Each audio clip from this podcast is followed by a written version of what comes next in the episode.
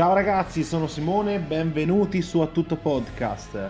Per la rubrica Discovering abbiamo l'onore di avere con noi Matteo Pisano. Grazie, ciao a tutti, buongiorno, buongiorno a tutti, un onore per me, veramente un piacere.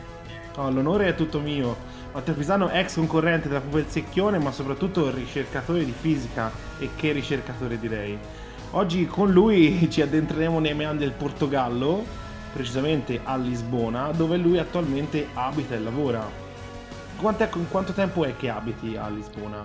Allora, io abito a Lisbona da un annetto circa ormai, diciamo che ormai la conosco benissimo come le mie tasche, tant'è vero in qualunque punto io mi trovi della città, eh, diciamo che ormai non ci sono più dubbi, quindi la conosco molto bene, mi piace tantissimo come città, mi piace la città, mi piacciono i portoghesi, mi piace il loro modo di fare, molto tranquillo, molto rilassato, è una città fantastica secondo me. Come, come sei finito a Lisbona? Raccontaci un po' come sei finito a Lisbona. Allora, dopo il mio percorso di laurea, che è durato 5 anni, 3, anni per la laurea di primo ciclo e 2 anni per la laurea di eh, secondo ciclo, ho fatto differenti applicazioni per accedere al titolo di istruzione di terzo ciclo e ho trovato un riscontro positivo in eh, varie città d'Europa. Non volevo farlo in Italia perché volevo aprirmi sicuramente a altre culture, volevo girare un po'. Quindi l'Italia l'ho scartata anche se avevo anche vinto eh, a Genova il primo posto di okay. dottorato avevo fatto il punteggio maggiore e ho quindi perché avevo studiato anche a Genova e invece ho fatto varie applicazioni e tra i vari posti in cui ho avuto riscontro positivo ho scelto Lisbona, anche perché bisogna dire che c'è una storica collaborazione tra Genova e eh, questa università in cui sono ora, che è Istituto Superiore Tecnico, e quindi diciamo che eh, tra l'università e il laboratorio siamo sempre molto collegati con il gruppo di Genova, tant'è vero che un'analisi ancora condotta congiuntamente tra eh, Università di Genova, INFN e per il Portogallo IST e LIP, che è il mio laboratorio. Quindi ti senti completamente a casa quando sei al lavoro? Mi sento completamente a casa, diciamo, quando sono al lavoro. Io ormai mi sento più a casa qui che altrove, diciamo. Ogni volta che lascio la città mi viene sempre un po' di malinconia, ti dico la verità. certo. Senti, ma per noi comuni mortali, in cosa consiste il tuo lavoro? Allora, io sono un fisico delle alte energie, è un lavoro che è un lavoro di scrivania, di fatto. Per la maggior parte dei, del tempo io faccio analisi dati, che vuol dire piglio dei pacchetti di dati che sono stati elaborati da un laboratorio molto famoso a Ginevra che prende il nome di eh, CERN e eh, questi dati vengono poi elaborati da me in Portogallo che è una delle sedi di una delle più grandi esperienze di eh, del CERN che si chiama CMS. Io elaboro i dati e successivamente dalla elaborazione di questi dati cerco di capire qual è la natura dell'interazione tra protoni. Essenzialmente questo è quello che faccio. C'è poi un'altra parte che è la parte invece cosiddetta hardware, che me ne occupo molto molto meno, però per esempio oggi ho fatto una sessione di questo tipo, in cui uno va a testare delle componenti che andranno poi installate direttamente nella pertinenza dove, dove viene fatto l'esperimento stesso. Diciamo. Wow. Già, questa definizione è incredibile.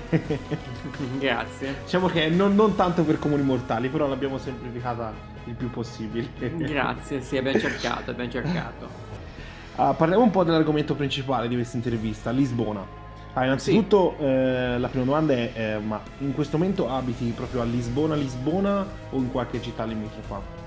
No, io abito in centro, abito a Strela, che è un quartiere centrale della città, e quindi sì, abito proprio estremamente nel centro della città. Ok. E, um, se dovessi consigliare un po' come investire il, al meglio il tempo lì a Lisbona, avendo magari un fine settimana a disposizione, quale potrebbe essere il, l'itinerario tipo? Ah, questa è un'ottima domanda, nel senso che io quando vengono i miei amici, i miei parenti, faccio sempre un certo itinerario che inizia per la prima giornata, si prende il tram 28 che è estremamente tipico della città, molto bello, molto rumoroso, molto lento e da casa mia li porto al Miradoro de, de San Lucia che è eh, situato nella parte opposta della città eh, rispetto a dove abito io, ma ha il pregio di avere una vista sul fiume Tago, che è un fiume estremamente largo, soprattutto nell'estuario, estremamente quasi bello. un oceano all'occhio magari. All'occhio magari si sembra quasi un mare, che se vedi la sponda dall'altra parte, se vedi la sponda dall'altra parte a fatica e quindi è bellissimo. Dopodiché, eh, dopo aver visto il Miradoro de San Lucia, si può vedere il castello, che è il castello appunto della città, che è molto carino, è lì vicino, sarà un 10 minuti a piedi indicativamente, e lì è una visita che dura un paio d'ore circa, anche un po' di più, anche perché oltre al castello, che è diciamo le mura antiche, abbiamo un museo in cui sono contenuti diciamo vari reperti che sono trovati nel castello, tra cui una chicca, è un, um, è un timbro che è praticamente un timbro arabo, perché c'era una, perché qui una volta c'era la, la, dominazione araba, e questo timbro era un timbro che serviva per stampare essenzialmente dei ciotolini con sopra delle preghiere scritte in Corano da mettere sul, sul, sul defunto. E ce ne sono pochissimi pezzi al mondo di questo tipo. Dopodiché Molto uno rari. vede moltissimo raro, ce ne saranno due o tre al mondo. Dopodiché uno prende, uno scende a piedi per tutto in discesa e si può fare la, la visita della Baiscia. La, la, Baiscia è la parte antica della città, c'è Praça do Commercio, che è una delle piazze più grandi d'Europa, e poi ci sono tutte queste vie molto belle, vie, vie dello shopping con pasticcerie, oltre che ovviamente a, a, a, a negozi d'abiti, e uno visita proprio il centro, il salottino, che parte, abbiamo detto, dalla Baiscia, uno si fa tutto la cosiddetta Rua Augusta, poi sale su fino ad arrivare in Praça Camões, che è un'altra piazza molto tipica, più piccolina, proprio se vogliamo il centro del centro storico. Da lì uno può salire e può arrivare a un altro miradouro eh, dal quale si vede il castello dal, dalla parte opposta, quindi è, un, quindi è, molto bello questo perché ti permette di vedere la, la, la città da due punti diametralmente opposti e questo diciamo necessita del suo tempo perché poi lungo questo tragitto a seconda degli interessi uno può andare nel museo del fado che è la, tempera- che è la canzone tipica del luogo uno può andare in, nel museo di archeologia insomma ci sono veramente tantissime cose che uno può fare a seconda degli interessi uno lungo la strada ha sicuramente pane per i suoi tempi. Sicuramente non si annoia. Esatto per il secondo giorno invece consiglio una parte che ah, fa sempre parte del Consiglio, eh, quindi sempre parte della città, del centro della città, però leggermente fuori, che è la parte di Belém. La parte di Belém spesso è inflazionata perché uno guarda soltanto l'attore di Belém che tutti più o meno abbiamo idea di cosa sia. Quello è carino, va sicuramente visto, ma ci sono molte altre cose lì intorno che si possono vedere, che è il Padrao dos, dos Descobrimentos, che è un monumento che è dedicato alle grandi scoperte, perché i portoghesi, diciamo, hanno un orgoglio grande nazionale che è quello di aver fatto delle grandi scoperte geografiche nei secoli addietro. E quindi da questo monumento... è quello fatto a Caravella. Sì, è quello fatto a Caravella, esattamente. Okay. È lui, il Padrao dos, dos Descobrimentos. E poi di fronte c'è il bellissimo Mosterio dos Geronimus, che è formato da, da due parti. C'è un museo c'è un museo di storia da una parte, che quello lì è carino ma è molto grande, quindi magari uno perde un po' di tempo, si può anche evitare. È molto più bello a fianco appunto il mausoleo, il monastero, eh, dove uno fa una visita abbastanza breve e vede delle cose bellissime, un'architettura fantastica. E vicino, attaccato, c'è un giardino molto bello, il giardino dei portoghesi, che dà ehm, che dà sulla residenza ufficiale del presidente della Repubblica, che è il palazzo di Belém, che è molto grande e si può visitare per esempio il museo della presidenza e in generale è molto bello perché di fronte c'è anche un baldacchino con diciamo delle, delle forme orientali, diciamo, quindi è molto bello. E lì uno ci può passare un'altra giornata e poi può finire la, la giornata prendendo treno per tornare in centro e poi prendendo la, la metro e dedicarsi a un po' di, di, shopping. Io consiglio sicuramente il supermercato Colombo, che è estremamente grande, uno tra i supermercati più grandi di Europa. Metratura che non mi ricordo, ma è una cosa veramente infinita. Ci sono addirittura i cartelli stradali per riuscire a raggiungere i negozi. Sì, uno non ci va dentro la macchina, ci va a piedi o con dei camioncini, insomma, però è estremamente grande ed è veramente, veramente bello. Per l'ultimo giorno consiglio una diciamo, gita fuori porta, perché anche intorno a Lisbona ci sono delle cose fantastiche, eh, tra cui le, ciò che io preferisco è o Cascais o la Sintra. Cascais è diciamo una cittadina sull'oceano, eh, insomma fa parte del, dell'area metropolitana lisboneta, però è una cittadina se vuoi a sé e ehm, è sull'oceano, spiagge bellissime, viste bellissime e tutto intorno un parco naturalistico fantastico, ci sono le tombe dei, dei re d'Italia che dopo la seconda guerra mondiale sono stati esiliati e hanno vissuto a Cascais, ci sono um, c'è il faro di Cascais che è molto famoso, il centro di Cascais è un gioiellino, andando un po' più in là, più verso diciamo ovest ancora vicino, uno trova Cabo da Roca che ehm, uno per arrivarci deve andare con il pullman del punto più a occidente di Europa e eh, tra Cabo de Roca e il centro di Cascais, lì si può raggiungere a piedi senza autobus, c'è la Boca du, du Inferno che è una scogliera essenzialmente con un buco al centro e le onde vanno a incidere contro questa scogliera e entrano da, da questo buco sulla terraferma, tra virgolette. E questo Questa cosa è assomiglia. veramente, veramente diciamo. suggestiva, eh. Questa andatela a cercare te? perché è veramente, veramente Ci sei suggestiva. stato? No, l'ho vista purtroppo solo in foto, però è, mm, ci sono delle immagini che sono molto molto suggestive e soprattutto è, è molto molto molto bella. È molto bella, sì. E se invece uno non, non piace l'oceano, anziché andare a Cascais, si può andare in- a- a- nella Sintra, che è un microclima suo. Sono praticamente un insieme di montagne barra colline, eh, le quali sono estremamente vegetali, sono, sono con eh, una grande flora, diciamo, sopra.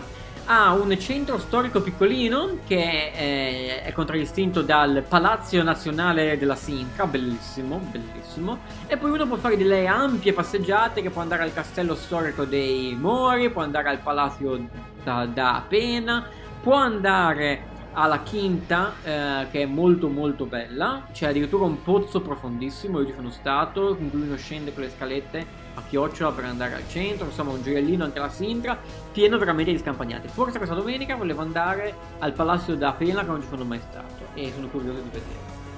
Tra l'altro diciamo che comunque eh, se qualcuno magari andasse a seguire Matteo Pisano, le sue stories sono completamente piene di Lisbona, quindi e non sì, solo. esatto, sì. Quindi Se uno se vuole, volete fare una cultura per quanto riguarda il Portogallo e Lisbona, seguite Matteo Pisano su Instagram.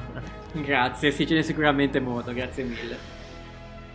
Ok, ehm, allora in, que- in questo itinerario eh, diciamo che si farà soprattutto delle cose da vedere e da fare, però se io devo partire per il Portogallo, quali sono le, fo- le cose fondamentali che devo sapere prima di partire eh, per Lisbona? In questo periodo dici, a Sì, livello... in questo periodo, durante il periodo comunque andando verso l'estate, Allora, tanto vabbè, note burocratiche sicuramente per entrare serve un test RT-PCR da fare entro le 72 ore prima dell'imbarco, sia per entrare sia per uscire, come in tutti gli stati d'Europa. E poi c'è una modulistica che per il Portogallo è estremamente snella, basta fare online. Per l'Italia è molto più corposa, come sempre, però uno deve informarsi sui, sui canali ufficiali. noi Questo detto, sempre a parte- riconoscere. Sì, abbastanza corposa la burocrazia italiana, diciamo. E no, in Portogallo è molto semplice, tra l'altro non, tra l'altro non te la controlla neanche. 90%. Questo detto, eh, dal punto di vista invece del divertimento, le, le estati sono calde, quindi vale la pena, diciamo, vestirsi molto leggeri, portarsi magari un maglioncino perché alla sera c'è sempre l'aria dell'oceano che è un goccino più fresca, indipendentemente dalla stagione. Tant'è vero che alla sera, più o meno, tranne proprio i mesi d'inverno più, più, più bui, la temperatura è costante sui 14-15 gradi la sera perché soffia questo vento dall'oceano, la temperatura dell'oceano più o meno rimane uguale. D'estate invece si sale e si può arrivare anche a 35 gradi più o meno. Adesso non siamo ancora a queste temperature, comunque già oggi c'erano 27 gradi per esempio, quindi si sta bene. Ehm, sì, E quindi diciamo questo è per quanto riguarda cosa portarsi come vestiti. Chiaramente si può accedere con la carta d'identità col passaporto. Ma i tre- quei 35 gradi sono i 35 gradi eh, di quelli dove grondi sudore ovunque? No, no, no, no, no, no, no, no, O c'è anche no, del no. vento magari. C'è del venticello normalmente e diciamo le ore un pochino più critiche sono magari le 2 del pomeriggio, le 3 del pomeriggio, lì sono un pochino più toste, diciamo. C'è bisogno del Ricordiamo che ovviamente Lisbona ha il fuso orario, quindi Lisbona è un'ora indietro rispetto all'Italia. Sì, Lisbona è un'ora indietro rispetto all'Italia. Se no, se uno addirittura, addirittura in Portogallo poi ci sono le, le Azzorre, se non si spinge ancora più in là, che sono due ore indietro rispetto all'Italia. Due ore indietro. Poi per quanto riguarda sempre Lisbona, eh, argomento fondamentale, due caratteristiche per te positive e due negative di Lisbona.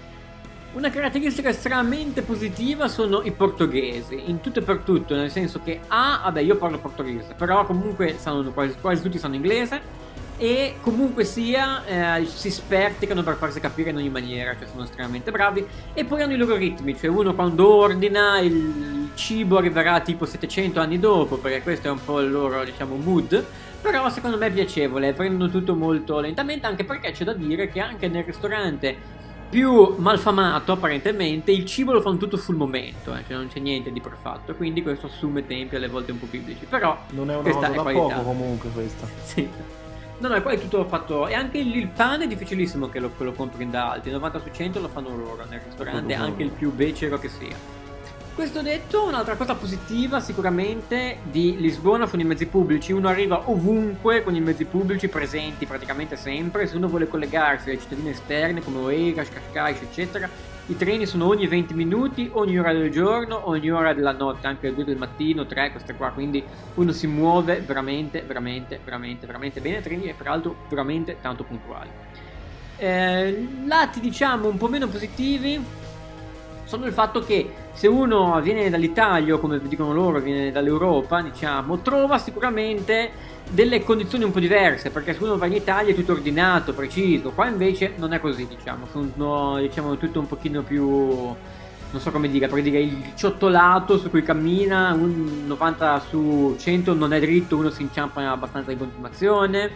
I mezzi pubblici di per sé non sono ultimo grido, i treni sono diciamo vissuti, quindi diciamo eh, ci si proietta in un altro, veramente in un altro scenario, anche le case sono tutte molto basse, spesso e volentieri trovi case diciamo con de- delle evidenze strutturali non forse delle migliori, quindi diciamo è un po' un proiettarsi secondo me un vent'anni fa, però può anche essere piacevole diciamo, eh, quindi sì, questa è una essere, visione può essere molto sì. piacevole anche da altri punti di vista. Una cosa che è andata un po' per la maggiore, che ci hanno scritto i nostri amici di Instagram sul, sulle nostre stories, mm-hmm. è stata la frase ma quanto sono belli i tramonti in, a Lisbona. Sì, sono bellissimi i tramonti, a... tramonti qui. Sono belli sia sull'oceano, a Cascais, anche se non ho mai visto un tramonto sull'oceano, e ci andrò però e sono però veramente belli i tramonti sul fiume, perché il fiume è estremamente grande, a Belém c'è un tramonto fantastico sul fiume e il bello è che il cielo dalla parte, diciamo, dove tramonta il sole si tinge chiaramente di arancione, dalla parte opposta si tinge di un rosa violetto fantastico. Sono veramente bellissimi i tramonti qua, perché c'è questa, diciamo, doppia, doppia faccia del tramonto, che a me piace molto. È stata, è stata la cosa che è andata per la maggiore, che ci hanno detto i nostri nostri seguaci esatto, il, il, il, cielo in generale è bellissimo cioè di giorno quando c'è il sole in Italia almeno dove abito io il cielo non è così c'è sempre qualche nuvoletta c'è sempre leggermente opaco qua il cielo è di un azzurro puro non vedi una nuvola tersissimo veramente fantastico. Adesso aprile è il mese in cui piove un po' di più però poi da maggio a settembre che è una rarità che è una pacchia, diciamo, per quanto sì. riguarda il punto di vista. Anche, anche, in Italia, comunque, da maggio a settembre, almeno da me non più Però. Sì, no, ora io ti parlo da, eh, dalla provincia di comunque Pistoia e Firenze. È stato gli ultimi 5 giorni è stato un delirio di pioggia. Quindi ora eh. sono due giorni che comunque è uscito fuori il sole. Non ci lamentiamo. No, beh, anch'io sono un po' meteopatico poi. Guarda che ce ne sono tanti meteopatici, eh? Sì. Veramente tanti. Sì, sì, sì. A volte uno dice, ma eh, io sono un meteopatico, sai? Tipo quando parli con le signore anziane, no? Magari quando piove mi fanno male i piedi, o comunque eh, sì, se, sì, se c'è il sole sono felice, se piove sono triste. Sono tantissime persone che hanno tante sfaccettature particolari per questa cosa. Non è semplicemente mal di schiena o il mal di piedi no, a me mi mette un po' di cattivo umore, diciamo. Sì, no, brutto. Ci sono tante sfaccettature di questa, di questa cosa. Sarebbe molto interessante da approfondire. Allora, io mh, parlando sempre di questa cosa qua, eh, sono andato un po' a sbirciare no, su internet eh, sì? del, di, di, curiosità e segreti di Lisbona. Allora, Dai, magari ne conosco qualcuno. giustamente anche te mi dicevi nei, nelle parti positive, scusami, negative di Lisbona il discorso comunque dei, dei, tram, dei mezzi di trasporto. Eh... Allora, è positivo in generale come frequenze, come rati e come rotte perché portano praticamente ovunque. Diciamo non sono all'ultimo grido come esatto, infrastruttura. Esatto, soprattutto non sono molto efficienti magari nelle ore di punta. Ma, uh, boh, nel senso, questo non l'ho mai riscontrato. Nel senso, allora, la, la metro sicuramente è molto efficiente sempre. C'è da dire che l'autobus nelle ore di punta sai, sai quando ci entri, non, non, non sai quando ci esci perché le strade sono abbastanza piccole ovunque e quindi basta che una macchina parcheggi storta che magari eh, deve aspettare che questo qua se la sposti. Questo sì. Diciamo, i trasporti superficiali possono subire ritardi abbastanza notevoli. Però il treno, la metropolitana, no. Anche quello che mi dicevi ti, prima te, il tram 28, sì? Eh, è considerato mh, una delle cose... Mh, sì, dice che comunque è, la cosa, è il mezzo più economico, più comodo ed è sì. molto caratteristico di Lisbona però comunque eh, essendo il mezzo preferito dagli abitanti di Lisbona, se durante il periodo turistico magari dell'estate io ignorante eh, vado a prendere quel tram nell'ora di punta, posso farmi il segno della croce. No, allora, c'è una cosa, allora, è vero che è sovraffollato nelle ore di punta, in questo senso sì, ed è anche vero che quando va avanti ci sono tanti, insomma, balla, non è che va brutto dritto, quindi uno deve tenersi abbastanza forte. Questo sì, questo è vero. Poi c'è anche il fatto che loro tengono aperti le, le finestrine, che sono delle vere e proprie finestre, che però non sono ben sicure. Quindi quando uno prende un sobbalzo, se la finestra cade, se c'hai la mano in mezzo, non so il dito che, che fine fa. Questo è vero, nel senso. Quello che non è vero, che, che, che tanti dicono, ma io non ho mai visto in vita mia, è che ci sono i, i, borseggiatori sopra. Questa è una gran falsità. Cioè, io non ho mai visto i borseggiatori sul tram 28, ma in generale sui mezzi pubblici. Potresti essere uno di quelli? Potrei essere uno di quelli, evidentemente. Poi un'altra curiosità eh, che a, eh, a, Lisbona i lisboeti, giusto? Lisboneti, sì. Lisboneti eh, sono molto pignoli per quanto riguarda le file.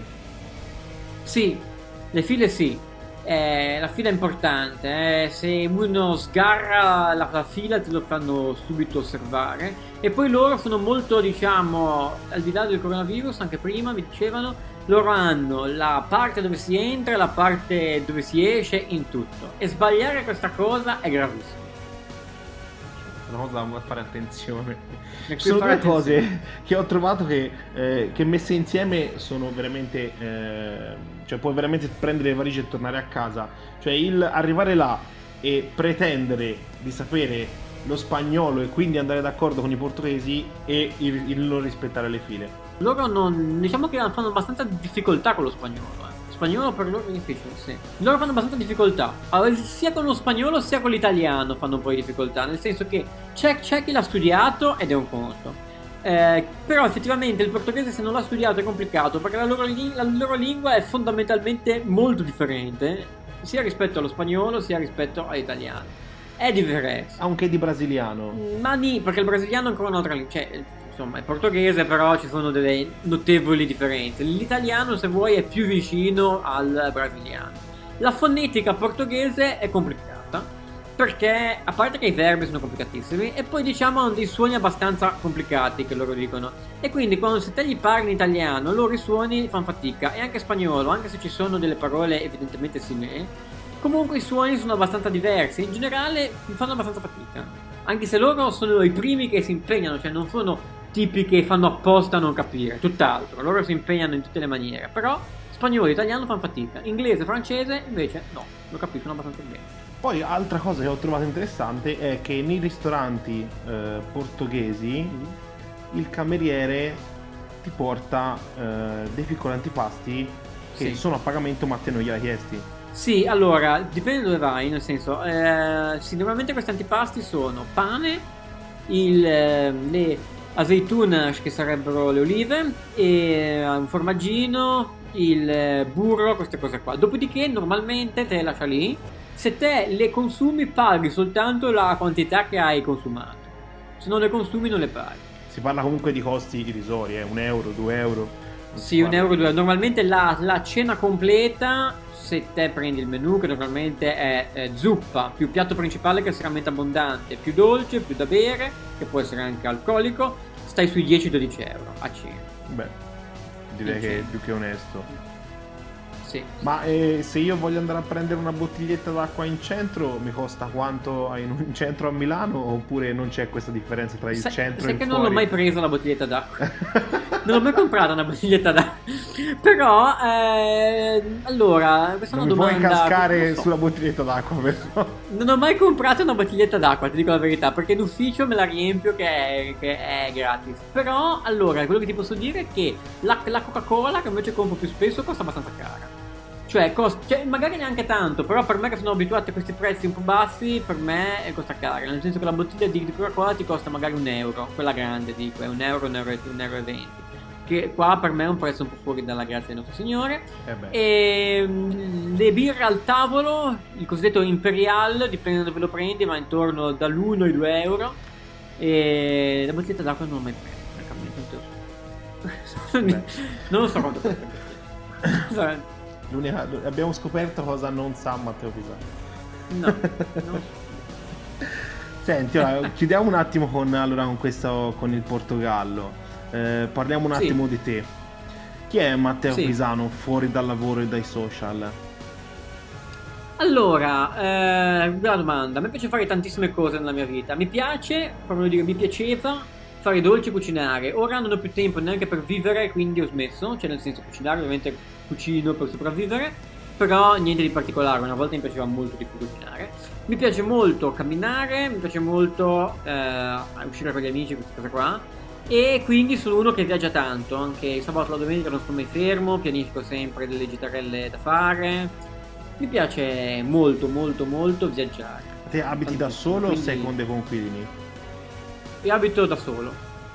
Abito da solo in un appartamento in centro. E, e quindi diciamo questa è la cosa che faccio maggiormente nel tempo libero. Poi alle volte non mi nego andare, su- andare a fare shopping, che a me piace molto, sia al centro commerciali molto grandi, sia in negozi brandizzanti particolari del, del- del centro. E poi mi piace molto curare anche l'aspetto social, diciamo, che a me non dispiace. Ma allora, ora riferito allo shopping, non è vero che sei una persona tirchia. Sfatiamo Sono questo. tirchio. Sono tirchio, sono tirchio, è vero. Però diciamo che alle volte me lo concedo, mi faccio i miei conti e dico vabbè, queste cifre qua si possono spendere. Poi qua costa tutto molto poco, quindi diciamo che non è che vai, fai shopping per quanto tu spenda, non spendi mai più di 30 euro. Ok. Quindi comunque, ma è comunque tutto rapportato, nel senso stipendio. eh, Sì, vabbè, allora, lo, il portoghese medio dipende, però prende tra i 600, i 700, 800 euro al mese. E ci si può campare comunque con 600, 700, 800 Sì, sì, sì, sì, sì. Vabbè, magari non ti prendi una, una casa in centro come ce l'ho io. Però eh, diciamo che sicuramente ci cambia.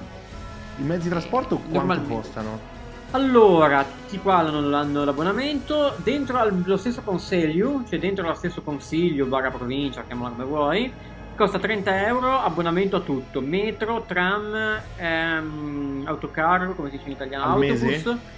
Traghetto, sì, al mese, con traghetto, funicolari, tutto quello che ti passa. Però con solo die- 10 euro in più, che sono 40 euro al mese, ti muovi in tutta l'area metropolitana su ogni tipo di mezzo pubblico ed è un'area vastissima che spazierà un raggio di anche di 50-60 km, anche di più.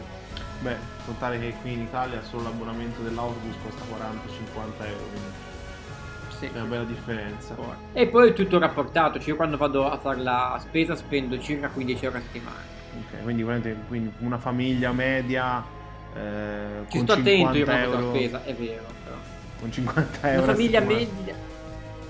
No, vabbè, è esagerato 50 settimane. Eh, io, secondo me 40 a settimana, ma è già tanto, è difficile arrivare a 40. Io guarda che con facciamo 20 euro esco con due borse piene. Senti, quali sono i tuoi obiettivi a breve e lungo termine? Oh, bella domanda. Allora, breve e lungo termine, a breve termine è molto semplice, sto conducendo un'analisi che devo finalizzare e quindi poi ah, avrà una durata abbastanza lunga e poi diciamo ci sono tutti questi mini problemini che sorgono nella vita di tutti i giorni del, del- del, eh, dello studioso che sono tendenzialmente A eh, se seguire i corsi universitari B eh, portare avanti il, il proprio piano eh, di, diciamo, di, di investigazione che si divide poi in mille parti e tirare avanti tutta questa barca ti assicuro che è assolutamente non banale. Io starò sicuramente qua per 4 anni perché il mio contratto è di 4 anni e quindi qua sicuramente starò tra 4 anni. Tra 4 anni come mi vedo, Dio solo sa come mi vedo tra 4 anni, non so neanche cosa mangerò domani, però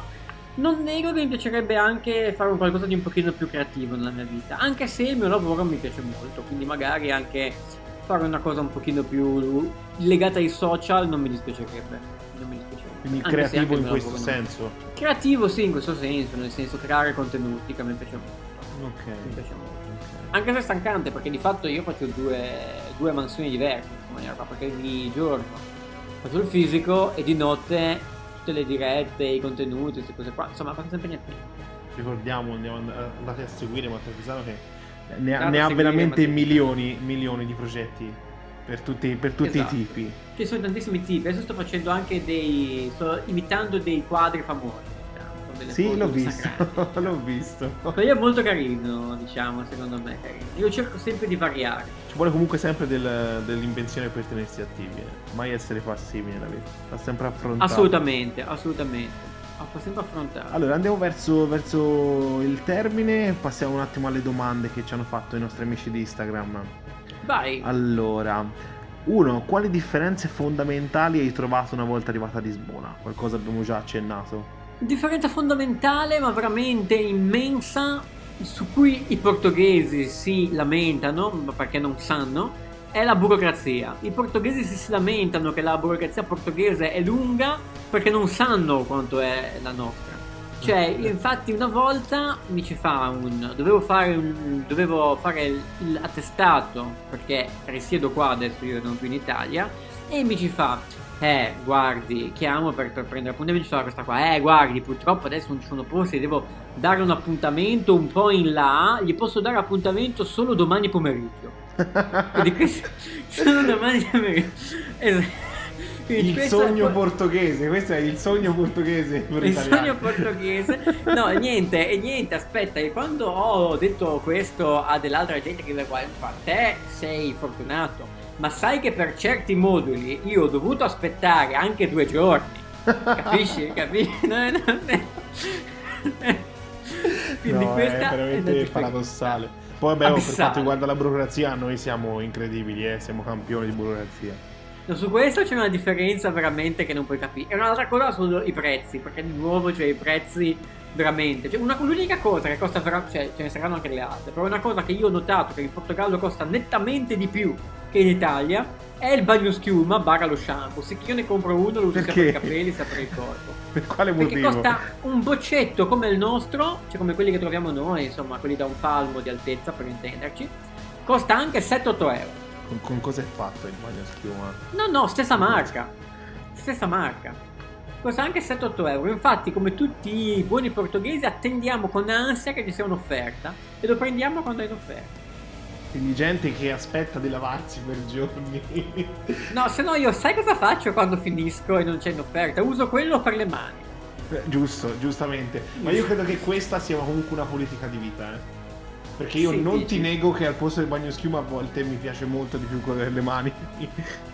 Dici? Non so, può essere sì. una politica di quello lì costa meno, quello per le mani costa meno, so, soprattutto se, se, se, prendi non il boccetto ma la busta che, che, che, versi dentro una boccetta che ti viene. Certo. Eh, quello lì costa particolarmente meno. Poi soprattutto qua diciamo hanno un po' meno fissa in generale. C'hanno un po', fissa, un po' meno fissa in generale, nel bene e nel male, nel senso che qui eh, diciamo, ti danno la amata, amatissima, eh, lo so che i, eh, che i delfini piangono, però ti danno la amatissima borsa in plastica, ma quella, quella plastica, non so come dire, presente quella proprio, quella che non si rompe, proprio la plastica, plastica, plastica. E quella lì è una goduria, perché te ti porti a casa queste buste della spesa e sai che non si romperanno. E lo so che il delfino piange, ma io non piango. E questa è un'altra cosa che ti fa star bene. Quindi sicuramente i portoghesi evitano quella scarica di apostoli che vengono giù quando portano le buste della spesa. Sì, esatto. Poi vabbè, in certi posti ci fanno anche quella, diciamo, però tanto fragile come quella italiana non l'ho mai trovata, perché comunque secondo me ci mettono un po' di plastica in quella. Eh. Di proprio Ora, plastica. Non voglio plastica. fare nomi di supermercati, però insomma, c'è cioè, supermercati molto famosi in Italia che appena metti di traverso eh, la confezione degli affettati te hai già la borsa squarciata a metà da Eh un sì, lato. sì, sì, no. Questo qua non succede. Qui, qui allora, se, se vuoi fare la scelta ecologica, che faccio spesso, ti danno quelle in cartoncino, però un po' spessino. No, cartoncino un po' spessino. Ok. Se no, plastica, plastica, plastica. Se, se, se vai nel negozietto che va nel supermercato ti danno magari una plastica, ma anche non magari trasparente, di quelle belle tinte di blu, queste tinte accese, non so come dire. Cioè, Sì, sì, sì, sì. Quelle simili a quelle per il gelo. Sì, esatto, esatto, esatto, esatto. Ma proprio sono caparvie, cioè quelli non le rompi neanche se ci metti un puntello dentro. Allora, seconda domanda, anche questa abbiamo già abbastanza risposto. Quanto costa la vita a Lisbona? Costa poco, costa poco. Diciamo che adesso, al di là di quelli che guadagnano 800 euro al mese, che comunque ce n'è pieno, con 1000 euro al mese fai una signor vita e ti metti i soldi da parte, sicuramente anche solo con 1000 euro. Ma, Ma vivi io- anche con 800. Io italiano, no? Che vengo una settimana in ferie a Barcellona. Ah, sì, um, vengo una settimana in ferie a Lisbona. eh, con albergo pagato, volo pagato. Quanto devo Ok. portarmi?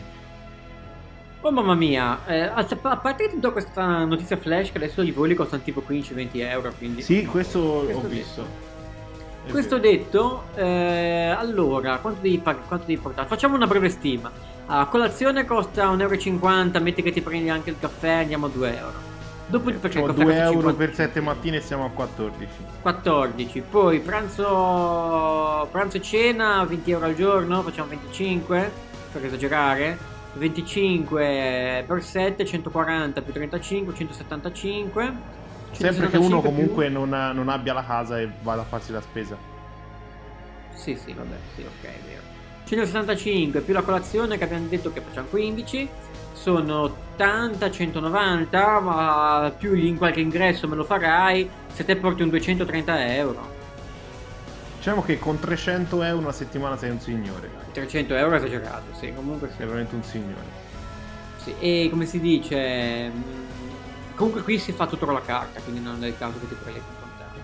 Tra l'altro c'è questo warning sulle banconote che 90 su 100 se inizi a proporre delle banconote un po' elevate non hanno il resto.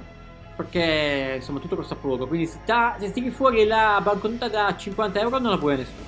Rifuggono dalla banconota da 50 euro. Davvero. Rifuggono. Devi andare in un supermercato. Se no, se vai al bar, se vai al ristorante, rifu- cioè, magari la prendono, eh, però sono un po' schifati. Preferiscono la carta. Addirittura al mercato Ri- Ribeiro, che è quello di fronte a Caixa do Sodré, che adesso non so se quello si chiama Ribeiro solo, se ha anche qualche altro nome, però quello di fronte a Caixa do Sodré si può solo comprare con la carta, non è accettato il contante.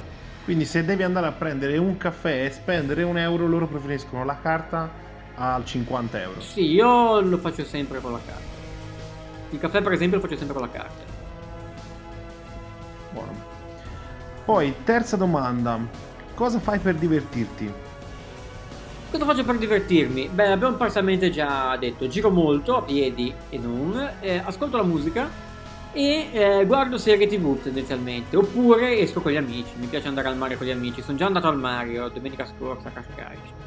Consigliamo due serie tv al volo? Eh, sì, per una cosa comica che a me è piaciuta molto, Due uomini e mezzo, che diciamo è molto classica. Sul invece più impegnato c'è Thriller, le regole del, del delitto perfetto, poco conosciuta ma molto bella, oppure molto classico, molto anche per certi versi romantico, ma neanche troppo, Downton Abbey. Oh, questo è molto carino, sì. Molto. Quarta domanda molto molto infuocata. Sei fidanzato?